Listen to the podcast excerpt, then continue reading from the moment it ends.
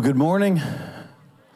My name is Trevor Miller. I'm one of the pastors here on staff at Mount Horb, and it's a joy and an honor to be able to stand before you on the very first Sunday of the new year. So you made it, 2020. Pat yourself on the back. Good job.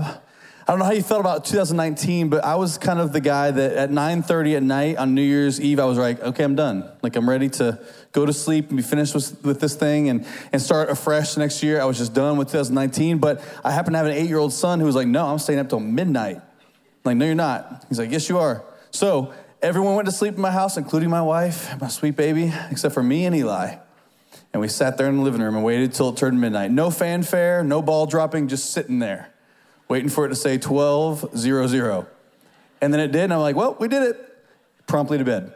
Like, I had that kind of New Year. Anybody else in the room can relate to what I'm talking about right now? But it's 2020. And you've made it here, which is a very, very good thing. And maybe for me, it's just like what it feels like when you're 36 years old, you got 3 kids, you kind of limp into the end of last year to be able to start a brand new year. But what I'm convinced of in my past is that every single year, there are people who are one of two people.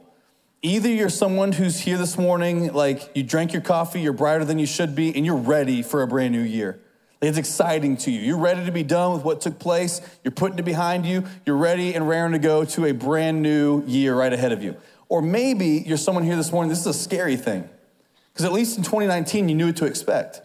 And there's this whole brand new year ahead of us. We have no idea what it could be, what it's going to be. And for some of us, it's incredibly scary and terrifying to know that there's something completely uncharted that's ahead of us. But like it or not, whether you're one of those two people, here we sit. In 2020. And the question is this: what will this year be? What will it be? I remember the most memorable New Year for me, and if you're my age or older, you remember this, was when the year turned from 1999 to 2000, because it was the end of the world. And so I remember being a junior in high school, terrified, because all I'd been hearing for months, even years, was this is the end. Like, when we get to 2000, there's this computer glitch. It's going to cause everything to go crazy. All transportation will stop. No one will have any food. Everything will be devastated, and no one's going to make it. So as a junior in high school, 1999, I'm like, this better be the best New Year's ever, because this is it. Boom. So all my high school friends like played board games, as we always do anyway, waiting for 2000 to roll around. I had some friends whose parents were like, you're not going anywhere. You're staying at home this year. It's 1999, Y2K. You're not going out. So they had to stay home. But guess what? Everyone in the room who was alive at that point in time, no matter how you felt about it, you watched the ball drop 2, right? And it was 3, 2, 1, and nothing. Nothing happened. In fact, we rolled into 2000 just like it was in 1999. Nothing took place. Nothing that was promised. It failed miserably. And here's why. Every one of us as humans, we are miserable, awful, terrible at predicting the future. None of us can do it. None of us are good at it. I'll give you an example even further besides just 1999 to 2000 Y2K. Here's a couple of famous quotes from the past that help show us, once again, we know nothing about the future. This is the first one from Decca Recording Company after they declined the Beatles in 1962. Here's what they said. We don't like their sound, and guitar music is on its way out. Nailed it. Right? How about this one? This is a Western Union internal memo from 1876. It says, this telephone has too many shortcomings to be seriously considered as a means of communication. The device is inherently of no use to us. That worked out pretty well. How about 20th Century Fox in 1946 says, television won't last because people will soon get tired of staring at a plywood box every night. Which is kind of true. It's plastic now, but you get the point. How about this one? New York Times in 1936 said, a rocket will never be able to leave Earth's atmosphere. And then lastly, Thomas Watson, the president of IBM in 1943 said, I think there's a world market for maybe 5 computers. You know what's so shocking to me? That's his space, right? There's probably 5 computers that could exist worldwide. Here's what's true, and you probably know this. We are not very good at predicting the future.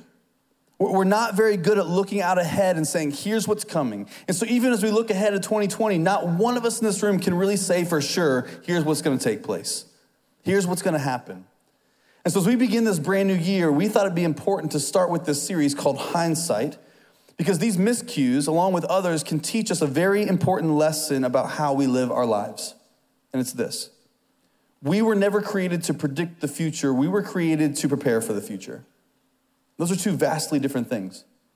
Because we don't know what's ahead, what we have to do is prepare for whatever could possibly be ahead. Because it's all a mystery. It's yet to be revealed. It hasn't happened yet. And so for the best way for us to move forward, if we don't know what's ahead, maybe the best thing we can do is to slow down for a moment and instead of looking forward, actually look back and find out what can be learned from our past. What can we learn from hindsight that can help inform our foresight? What can we learn from where we've been to help us with where we're going? The world of psychology introduced us to a term called hindsight bias. Now, if you're somebody who's like smarter than me and didn't go to school for youth ministry, you might know this already. But I was reading this week, being totally blown away by this concept of hindsight bias. And here's what it means. Have you ever been to a movie with someone and you get to the end of the movie and there's like all kinds of twists and turns, you're not sure where it's going, you get to the end, you look at your friend and you're like, wow. And they're like, I knew it all along. You're like, no, you didn't. Yes, I did. I knew it was that dude. I knew this thing was going to happen. And they try to play it off like they knew exactly what was going to happen. This is called hindsight bias. So have you ever seen the movie Inception, Sixth Sense, Interstellar, Knives Out? All of these movies have all kinds of twists and turns. You don't know where it's going. But if you get to the end, you've ever experienced yourself saying, I knew it all along. Of course it had to happen like this. It's hindsight bias. Because what happens is too often as we look into our past, as we look with hindsight, we can convince ourselves, our minds will play tricks and help convince us that we knew it all along. It all makes sense now. And I knew it even way back then. But here's the truth. Oftentimes, if we're honest, we did not know. And what can happen is we actually have memory distortion. We can rewrite the history, rewrite the past, and convince ourselves that we knew exactly what was going to happen. And when we do this, we might convince ourselves that we can know what's going to happen in the future as well. And that can be a dangerous, dangerous way to live. I knew it would happen then. Of course, I know what's going to happen in the future. Because what happens is we overestimate then our abilities to control our lives. We overestimate our ability to control our lives, and we underestimate the one who actually does. And it can cause us to not learn lessons from our past. You see, the mistakes, the failures, the pain, even the successes, there are some lessons to be learned here in our past if we look at them honestly, not rewritten, not remembering the way we want to remember them, but remembering them for how they actually were. There are some lessons that in the hands of God can cause us to experience the life that God has always wanted for us. You see, the Bible has a lot to say about our future and our past. From beginning to end, there's a lot to be said about how we interact with our past, how we interact with our future. I think it's important for us to be able to look back and find out what lessons can be learned here so that I can apply them in the future. And I want to start in a place that maybe oddly enough, we don't think about often, and that's our future, So when I moved to South Carolina from Indiana, it was basically a 12-hour commute that I started making multiple times a year. I would drive home 12 hours, oftentimes throughout the night because I thought I was invincible. And I would drive all the way back to Indiana. And if you've ever driven to Indiana, none of y'all probably have, from South Carolina, you don't often go there. When you make it all the way there, you find out there's all kinds of spots between here and there that are completely boring, nothing going on. And so when I'm driving back, oftentimes in the middle of the night, I had to keep myself busy to be able to make it back to South Carolina. And so I would often have podcasts that I would play in my car, put on my phone, put on my computer, and I would listen to them as I would drive to keep myself awake, keep myself busy.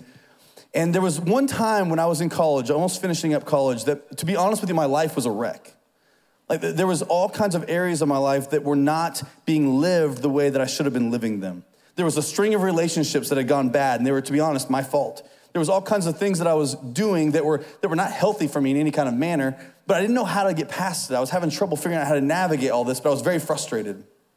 So I was driving through the mountains of Tennessee, and as I was listening to this one podcast, the title of the podcast was called The Power of a Focused Life, which sounds good. So I was listening to this podcast, and this reader, or this speaker on this podcast began to speak this scripture that I'd never heard before. And I'm gonna be honest with you, right there in the middle of the mountains, listening to this podcast, this one scripture absolutely transformed my life. I mean, it's not an exaggeration to say that over the next 75 miles, 100 miles, my whole life got turned upside down in a really, really good kind of way because of this one passage. And here's what he read. It's from the book of Proverbs. He says this in Proverbs 29:18, where there is no vision, the people perish. Where there is no vision, the people perish. And so if we're going to take a look at our future first, this passage right here pulls back the curtain on what I believe is plaguing almost every single person in this room this morning. And what I think that is that most of us never live our life day in, day out with any kind of vision for who God wants us to be. None. So for most of us, we're trying to figure out what we're going to eat tomorrow, what we're going to wear tomorrow. And we don't think any further than that based upon a vision that doesn't come from just yourself, but it comes from God. So we lack motivation, we lack direction, we lack discipline because we lack vision. And the Bible says where there is no vision, the people what? Perish. They don't last. And so, of course, without a vision for our life that would come from God, it makes sense that we'd be frustrated with our life. It makes sense that we'd be lost, spinning our wheels, addicted, destined to repeat past experiences that were unpleasant over and over and over again because we don't have a vision for who God wants us to be. And here's the problem. If we don't have a vision for who God wants us to be, someone else around us will give us a vision. They'll tell us who we should be. And oftentimes that vision comes from culture. That vision comes from the crowd. That vision comes from parents or even peers. But this vision, if it doesn't come from God, it's not one worth having. It's like trying to live your life without really knowing where you're headed. So my kids, anybody else in the room have children who have Lego sets? And every single Lego set we've ever had in our entire life, there's this thing that my children love to do, and that is to open them at inopportune times. And I will say to them, do not open that box of Legos until I tell you to, or that box of Legos will be in the trash. And guess what they do every single time? Sorry, Dad, I already opened it. And every time there's pieces that go missing. Every time there's instructions that go missing. What do you know? It happened at Christmas. But the problem is, even though the instructions were gone, my son Owen was like, we're still putting this thing together. So there I am with Owen trying to put this Lego set together without having any clue of what it's actually supposed to. I'm Googling stuff, trying to figure out how to put it all together. And the problem is, you use one piece in this location, you find out 13 steps later, that piece is actually supposed to go here. This is what it's like in our life to live without any kind of vision, to just live day to day, 24 hours by 24 hours. We make this decision, we find out later on, oh, I shouldn't have done that, I actually should have done this thing. But when we have a vision that comes from God, it transforms the way that we live. When we have a vision from God, I believe it helps us understand the future that God has for us. And I believe it helps change us into the people that God wants us to be. Without having an instruction of some kind, the outcome is never going to be positive. But when we spend the time, and I mean this, when we spend the time listening to God on behalf of our life, when we spend time opening the Bible, the scriptures, the revelation that has already come from God, saying, God, who do you want me to be? Who have you designed me to be? We can develop a God-sized vision for who we are and who God wants us to be in the future. So as I was driving, listening to this Proverbs 29:18, where there's no vision, the people perish, I got back to South Carolina. I wrote it everywhere. I wrote it on my mirror in my house. I wrote it in my wallet. I put it in my Bible. I put it everywhere. Proverbs 29:18, because I never wanted to live another day in my life without a vision that comes directly from God. And guess what? It hasn't happened. I've done really good sometimes. Other times I've found myself living the way I want to live. But there's an intention and a time that has to take place where we step back and say, God, would you speak to me? Would you tell me in 2020, who's the person that you want me to be? Get into the Bible, actually read it and say, God, who have you designed me to be? How do you want me to live?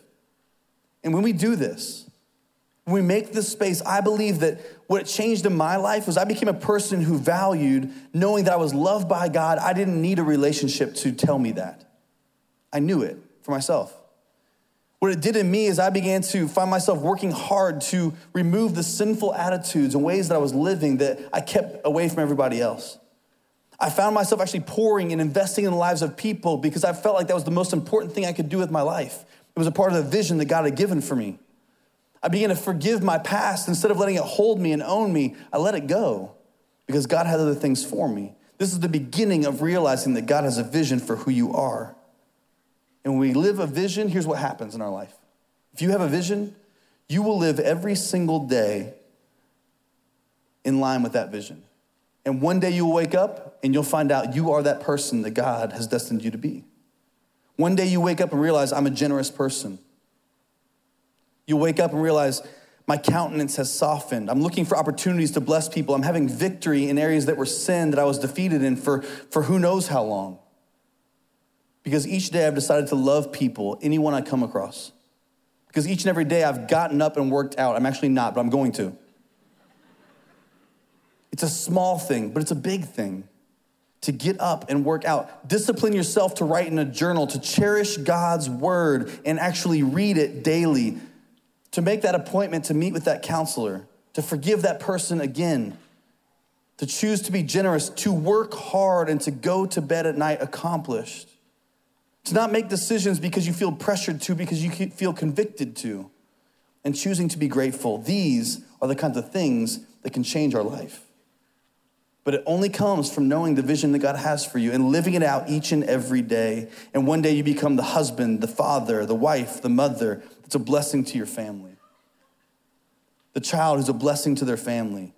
Because where there is no vision, the people perish.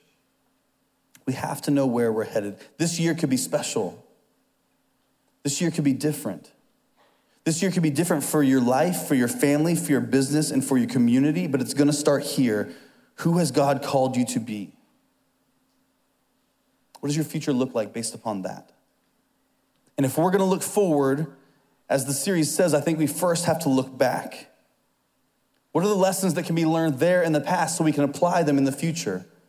Because we don't know what's to come, but we know where we've been. God, teach us something to apply. See, in the book of Proverbs, there's a lot of rich language around vision and the way that we should live. The writers touch on almost every single aspect of our life as they write through the book of Proverbs. There's rich imagery that can help us learn how to live, and sometimes that imagery is even shocking, but it's shocking for a reason. And so in Proverbs 26, verses 11 through 12, as we look back in the past with hindsight, here's what the writer says in Proverbs 26. As a dog returns to its vomit, so fools repeat their folly. As a dog returns to its vomit, so a fool returns to his folly. Now, this is a biblical way of referring to a person who lacks vision. The Bible over and over calls them fools. People who do the same thing over and over and over again, making mistakes over and over and over again. And the Bible says it's like a dog who returns to its vomit, to which everyone in the room says, gross. And you should. And that's the point. The writer is wanting you to see how disgusting, what a mess it is to go back to past mistakes over and over and over again. In this new year, we cannot allow ourselves, we cannot allow people that we love to continue to fall back into these past patterns that are a mess over and over and over again. Because here's the thing, when you repeat a mistake, it's no longer a mistake. Now it's a decision. When you repeat a mistake, it's not a mistake anymore. Now it's become a decision. Now it's a pattern for your life. And so if we're really honest, if we look back in our past without hindsight bias, being real, basically saying, listen, wherever I go, there I am. So potentially this issue that's followed me along, potentially it's something in my life. And if I look back and I'm honest, there might be a string of relationships that have never gone the way I wanted them to. And it might be this pattern that shows up often within my life. And this pattern has to be broken. There has to be something new introduced. Or potentially you look back and there's this addiction that shows up over and over and over again. It's a substance, it's a website, it's a behavior of some kind. And it shows up over and over and over, like a dog returning to its vomit, so a fool returns to his folly, and it's a pattern within our life that has to be broken. Maybe it's the way you treat your employees, or your coworkers, or the way you treat your boss. It's a pattern that has to be changed, has to be broken. Maybe it's your indifference to the injustices in the world. Looking around and instead of doing something about it, we continue to focus on our indulgences. These aren't mistakes anymore. A repeated mistake is a decision that we willfully make, and these patterns have to be broken. There's a man that I used to meet with often during my college career and after, named Huli Goddard, who was a friend of mine from a long time ago when I was a young kid. He was a youth pastor in my community, and I found him again in college, and afterwards we meet often. And I'll be honest with you, for years, whenever we would meet, he'd ask me really pointed questions, and I had kind of invited him into my life to help me grow and change. And he'd ask me these questions, but over and over again, I would lie to him. So he'd tell me something, I'd tell him just enough that we'd get past that question. That was a little uncomfortable, and we could be able to move to the next question. And this happened a long, long time, over and over and over again. And I remember finally realizing this is a complete waste of time. If I'm not gonna be honest with him, nothing is ever gonna change in my life. And so finally, I was honest. Here's the real deal. Here's what I struggle with. Here's where I fail. Here's what my past looks like. Here's what I can't let go of. I don't know what to do. I remember I used to get so frustrated because there were these certain patterns within my life that I could never seem to get past. They happened over and over again. I would return over and over again. And every time I did, I would spin out of control. I feel like for a month, it would take me time to realize God did love me still, and I could still be a part of ministry and so forth. And I had this major issue. And Huli said to me one day, you cannot evaluate your life day upon day. Because when you do, change happens so slowly, you'll be frustrated every single time. You look back and like, I did it again yesterday. And you look the next day, and I did it again yesterday. And we get so frustrated. He said, you have to look at your life in patterns. So he said, here's what I want you to see, Trevor. Over the past year, when you would make a mistake, it would take you a month to recover. But eventually, you made a mistake, and it would take a week to recover. And eventually, it might be a day or so. And eventually, you began to realize that grace was extended to you every single time. You didn't spin out. You were able to still function. And he said, here's the best thing. Those patterns, some of them don't exist anymore because you've slowly but surely seen them go away.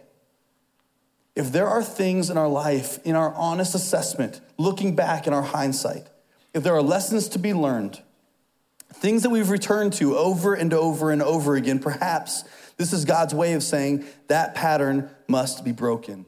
Learn the lesson in the past and apply it in your future. Don't do it anymore. And sometimes this change is hard because we don't know what to expect. Sometimes it's easy to stay the same rather than change. But until the pain of staying the same is worse than the pain of change, you will always remain exactly where you are. I don't think that's what God intends for us. And in fact, the Apostle Paul, who wrote a lot of the New Testament, is a man who is fully acquainted with living a life, both aware of your past and at the same time realizing God has called us to someplace new. And so the Apostle Paul in Philippians chapter 3, he's writing to these folks in Philippi, and he's trying to show them that God is moving them towards something new, even though there's some stuff in the past that we've got to move past. Here's what he says in Philippians chapter 3, verse 12 through 14. Paul says, not that I have already obtained all of this, or have already arrived at my goal, but I press on to take hold of that which Christ Jesus took hold of me.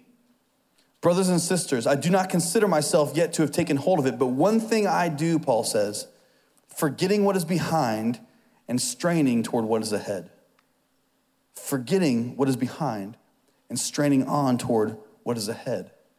Immediately previous to chapter 3, what Paul has just unloaded for the people in Philippi is this whole discussion about resurrection. It's the hope of all people. Jesus Christ, he died, but he didn't stay dead. He rose from the dead. And you, as a follower of Jesus, you'll experience the same thing, a new life, a fresh start. But Paul says, but I've not yet attained it. Hasn't happened yet. I'm still in process, to which everyone in the room should say, amen, because we all are. None of us are who we were. But by God's grace, none of us are who we're becoming. God is still working in our life, and Paul is expressing this as he writes in Philippians chapter 3. We're somewhere between who we were and who we're becoming. Now, when Paul says forgetting what's behind, he doesn't literally mean wiping your mind and completely not remembering any of it. Here's why I know. In the Greek, this word doesn't literally mean to wipe your mind or your conscience. It's actually to look past or look over.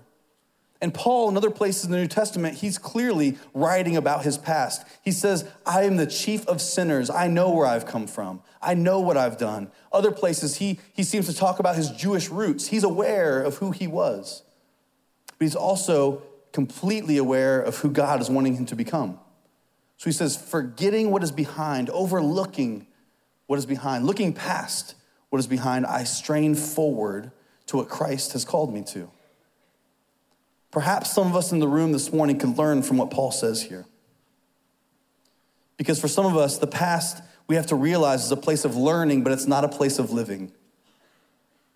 The past is where we learn things, not where we live.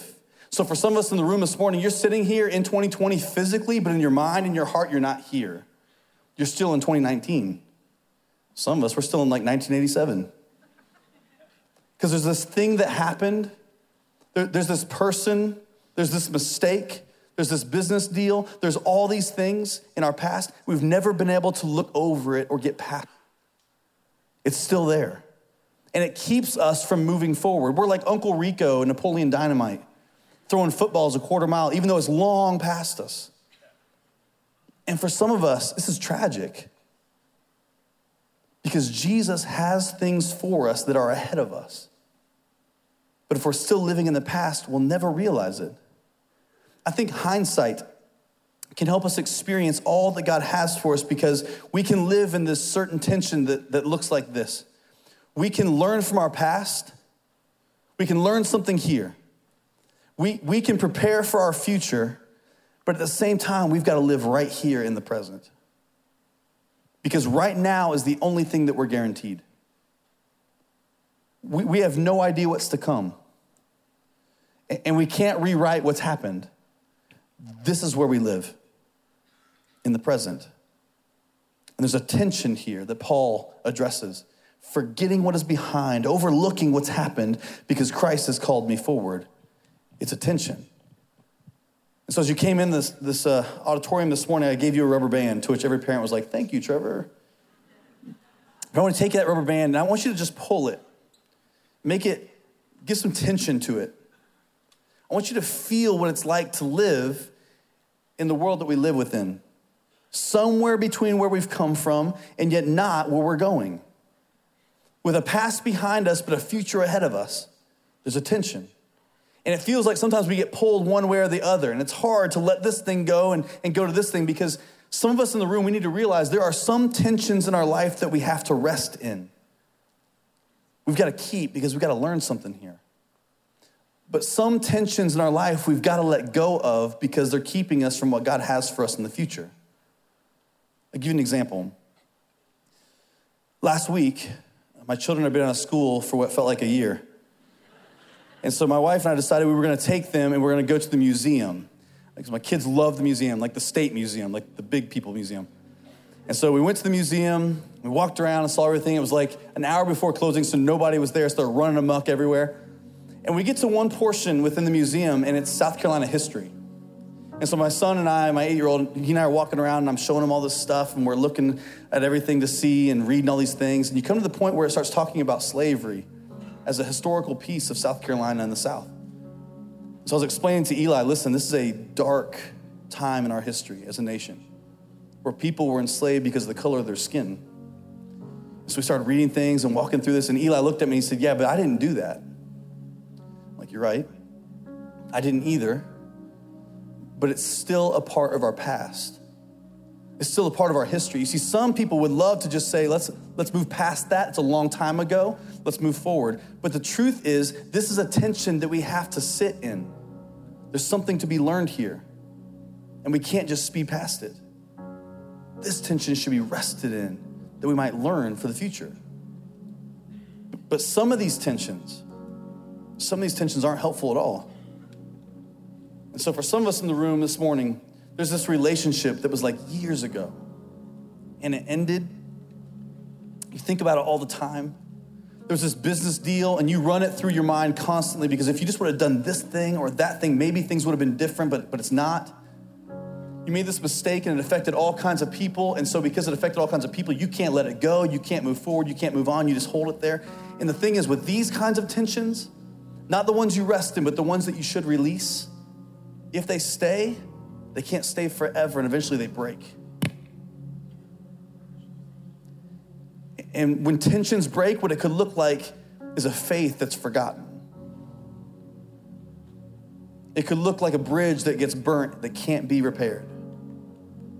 These kinds of broken tensions have all kinds of devastating effects, hopelessness, a stagnant life that we never get to move on from. You see, some tensions in our life between the past and the future, we gotta sit in them because there's something that we have to learn.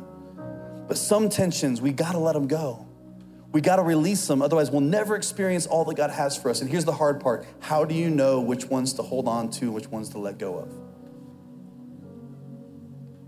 And I wish it was easier, but it's the Spirit of God.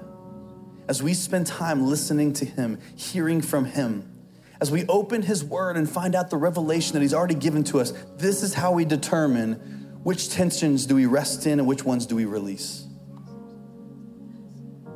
I think the way that we handle these two things reveals to a lot of us in the room this morning how we actually understand grace. So I'm afraid that some of us don't. There's this story about this Catholic woman, and she started having these visions of Jesus in this little community. And so the local bishop came out, because you can't just have Jesus visions everywhere. And so he came out to talk to her. He said, hey, excuse me, ma'am, you've been having visions of Jesus. And she said, yes, I have. He said, well, I'd like to know more about this. So here's what we're going to do.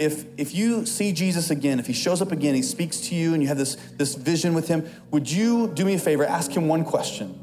If you see Jesus, ask him, what were the sins that I confessed in my last confession? So the woman said, okay. He said, can you do that for me? Yes. So he leaves. A few days later, he hears word again that this woman has seen Jesus once again. So he shows back up at the house. He says, ma'am, have you seen a vision of Jesus? She said, yes, I have. He says, okay, did you ask him the question? She said, yes, I did. And so he leans in and he says, what did he say?